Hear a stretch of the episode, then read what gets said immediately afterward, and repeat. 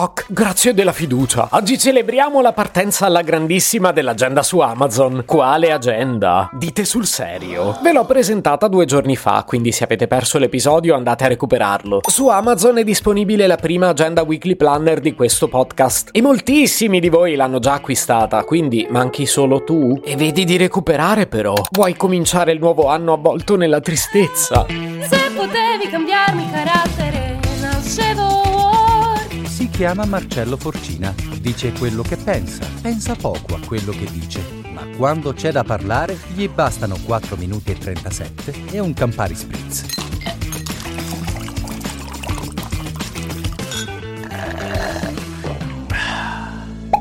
Rimproverino a parte, ecco, non vi abbandono al vostro destino senza darvi istruzioni per renderlo migliore. Perciò vi informo che se ancora non avete acquistato l'agenda di Se potevi cambiarmi il carattere nascevo Word per il 2024, trovate il link dritto dritto per Amazon nella descrizione dell'episodio. Link che, come potete immaginare, sto spammando ovunque, sui miei social, sul sito www.marcelloforcina.it e che in fondo neanche vi serve perché se andate direttamente su Amazon e scrivete il nome del podcast, beh, l'agenda la trovate. Potete anche scrivere il nome dell'agenda. Anno bisesto, anno funesto. Perché non so se l'ho detto abbastanza, ma è proprio questo il concept. Anno bisesto, anno funesto. Il 2024 si preannuncia già bello generoso per il fatto che ci regala un giorno in più, che va a posizionarsi a regola d'arte proprio sul mese più corto dell'anno, quindi alla fine di febbraio. Vabbè, non devo spiegarvi come funziona, no? Lo farei con mio figlio, ma non essendomi riprodotto. Non essendomi riprodotto, ho deciso di aprire un podcast. Nah, tra le due cose non c'è nessuna relazione. Un giorno in più, dunque. Bene. No, ma grazie, per carità. Se l'anno è bello, mi fa piacere sapere che c'è un giorno in più. Certo, se non lo è, te lo potevi pure tenere. Ma non è che voglio essere ingrato, però dipende. Comunque l'anno ci viene consegnato così com'è e poi sta a noi cercare di renderlo migliore. E io nel mio piccolo cosa potevo fare? Io pure ci verrei da voi a rendervi personalmente la vita migliore. Ma a parte che non credo di essere capace, comunque il dono dell'ubiquità ancora non ce l'ho. E quindi ho pensato, vi regalo 366 buoni motivi per iniziare le giornate al meglio, pianificandole per benino e soprattutto con i miei consiglietti, quelli totalmente inutili che vi faranno sorridere e non vi aiuteranno più di tanto, eh. Ah, dite che così non è meglio? E potreste avere anche ragione, però cavolo, almeno ci ho provato. Insomma, non fai e fai male, fai e fai pure peggio, ve lo meritate il bisestile. Ah no, dai, scherzo. Comunque com'è sta storia del bisestile che porta male? Allora, considerate che intanto il bisestile nasce come una soluzione.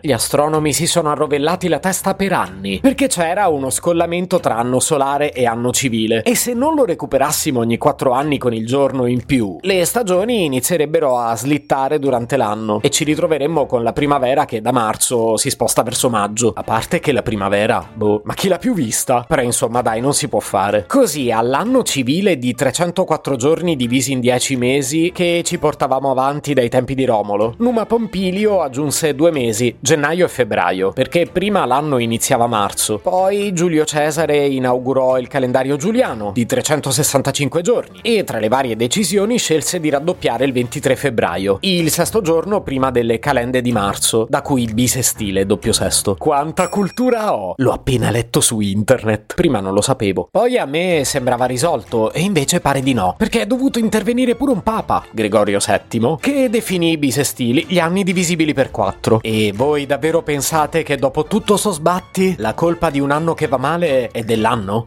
Ah no, è nostra. Siamo noi quelli fatti male. E la mia agenda, che non c'entra nulla, mi pare un'ottima soluzione per... per niente. Però compratela perché è bellina. Se potevi cambiarmi il carattere, nascevo Word.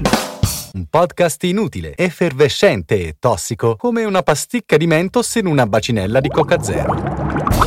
Questa serie è disponibile su tutte le principali piattaforme di podcast: Spotify, Apple Podcast, Google Podcast, Spreaker, Amazon Music e a breve anche sul citofono di casa tua. Stelline, recensioni e follow sono molto graditi. Per due chiacchiere con Marcello e aggiornamenti sui prossimi inutili episodi, segui il canale Instagram chiocciola nascevo Word oppure cerca su Telegram l'account chiocciola Marcellogram.